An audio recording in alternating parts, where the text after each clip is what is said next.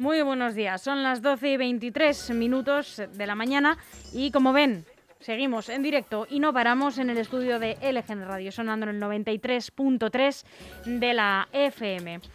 Tenemos con nosotros a Goyo Ramírez, que es eh, técnico trabajador del eh, área de mayores y de participación ciudadana del Ayuntamiento de Leganés. Muy buenos días, Goyo. Buenos días. No sé si lo he dicho bien. ¿O me he dejado algo? No, está bien, está bien. Soy el director del área de mayores y participación ciudadana. Perfecto. Pues eh, ya sabía yo que yo prefería ya que, lo puntualizases tú, que yo voy corriendo en esta mañana y digo, mira, pues lo voy a dejar que, que lo diga él. Bueno, ayer por fin se colocó la placa a este vecino ilustre, legendario casi, del municipio, a Manuel Mota, al famoso castañero. Si decimos un nombre de pila, quizás muchos no sepan a quién nos referimos, pero si decimos el castañero de Juan Muñoz, todo el mundo lo sabe y justamente por eso se merecía que se colocase por fin una placa para recordar dónde estuvo trabajando. ¿Cómo fue este, este acto? Bueno, pues la verdad que el acto fue muy, muy emotivo. Es verdad que cualquier iniciativa que venga desde, la, desde los ciudadanos de Leganés pues tiene un valor añadido y en este caso pues es, una cuestión que nació dentro de las redes sociales de de un grupo de vecinos que empezaron a reivindicar pues que había que de alguna manera eh, pues darle su, su, espacio dentro de la ciudad a, Manuel Mota. Y bueno pues el ayuntamiento cogió ese guante y bueno es verdad que nos hemos retrasado un poquito es verdad también que hemos estado en el tema de la pandemia y demás y bueno pues ahora que las cosas están más normalizadas pues hemos decidido eh, hacer este acto bueno, estuvo allí toda la familia, eh, su, su, eh, una hermana, no, perdón, el, una hija, los nietos, eh, familiares, tíos y demás. Y la verdad que, bueno, pues fue un acto muy, muy entrañable, donde, bueno, pues reconocíamos a Manuel, su, su, labor en, en, la ciudad durante 45 años, en la esquina de Juan Muñoz, eh, cualquier vecino que llevamos aquí viviendo muchos años, pues ahí le recordamos esos inviernos en donde siempre pasábamos, le pedíamos a nuestros padres que nos compraran curucú grucho de, de castañas y Manuel siempre con una sonrisa pues así lo hacía. Y yo creo que era importante el, hacer ese reconocimiento y por lo tanto, bueno, pues eh, estamos muy contentos. ¿Hay previstas más placas para colocar? Sí, la verdad que tenemos un programa que se llama Leganés, una ciudad, una historia, y desde Partido Ciudadana lo que queremos es ir dando reconocimiento a tanto a personajes ilustres eh, o que han tenido cierta relevancia en la ciudad y algunos establecimientos. Ahora en el mes de junio tenemos pensado también el día 30 hacer un reconocimiento al primer estanco que, se abrió en Leganés. También, muy cerquita, escasos metros. Efectivamente, y la farmacia que está justamente enfrente. Un triángulo, un, triángulo, histórico en Leganés. Que también se le, se le va a hacer ese reconocimiento el día 30 por la mañana.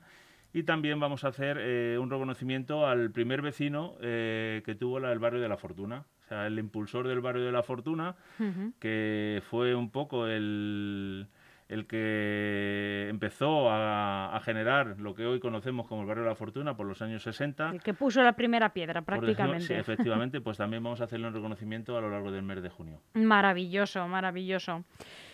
También eh, ya les hemos dicho que teníamos hoy eh, una mañana ajustada. Eh, este lunes comienza por fin los campamentos de verano para mayores después de este año que llevan, bueno, este año y pico ya, que llevan pasando los mayores y muy especialmente, y vamos a reconocérselo, los mayores de Leganés.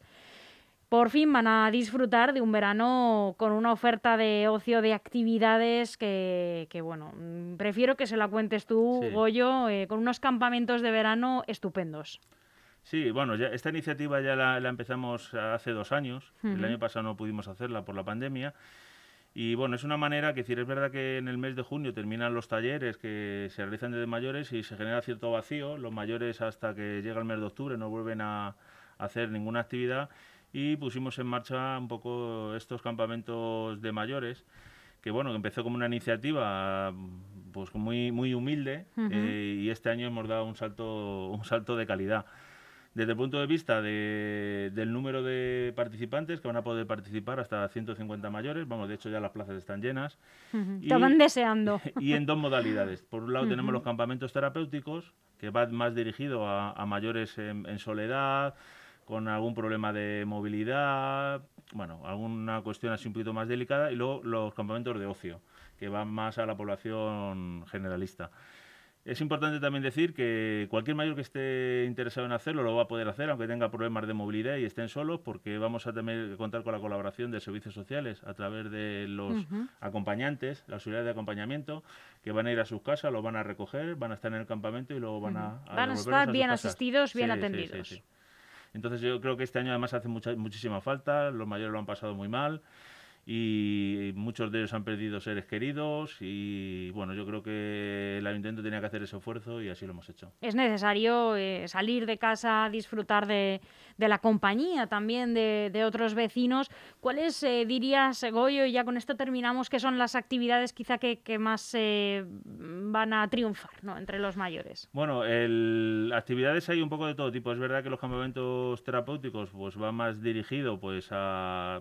son llevados más por psicólogos y demás y lleva, lleva un contexto un poco más pues de, de aprendizaje, de, de, ayudarles a interrelacionarse y demás.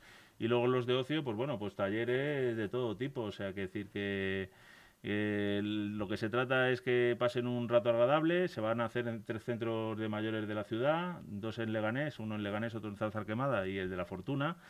Y bueno, y luego queremos hacer un encuentro de todos, de todos los tres centros, hacer un día donde haga, hacer un encuentro de los 150 mayores. Qué maravilla, pues eh, es una noticia estupenda, otra muestra más de que parece que esto por fin se acaba y se acaba sobre todo para ellos que oye, si los más jóvenes pues tenemos que aguantar un poco más, eh, pues no pasa nada, pero ellos por fin que, que por fin eh, puedan salir, que puedan disfrutar y que puedan encontrarse. Goyo, muchísimas gracias por venir y dedicarnos este ratito a contarnos estas actividades que estáis llevando a cabo desde este área, de la que eres director de Participación Ciudadana y Mayores. Nos volveremos a ver. Muchas gracias y muchas gracias por darnos voz. Nada. Gracias a ti y feliz semana.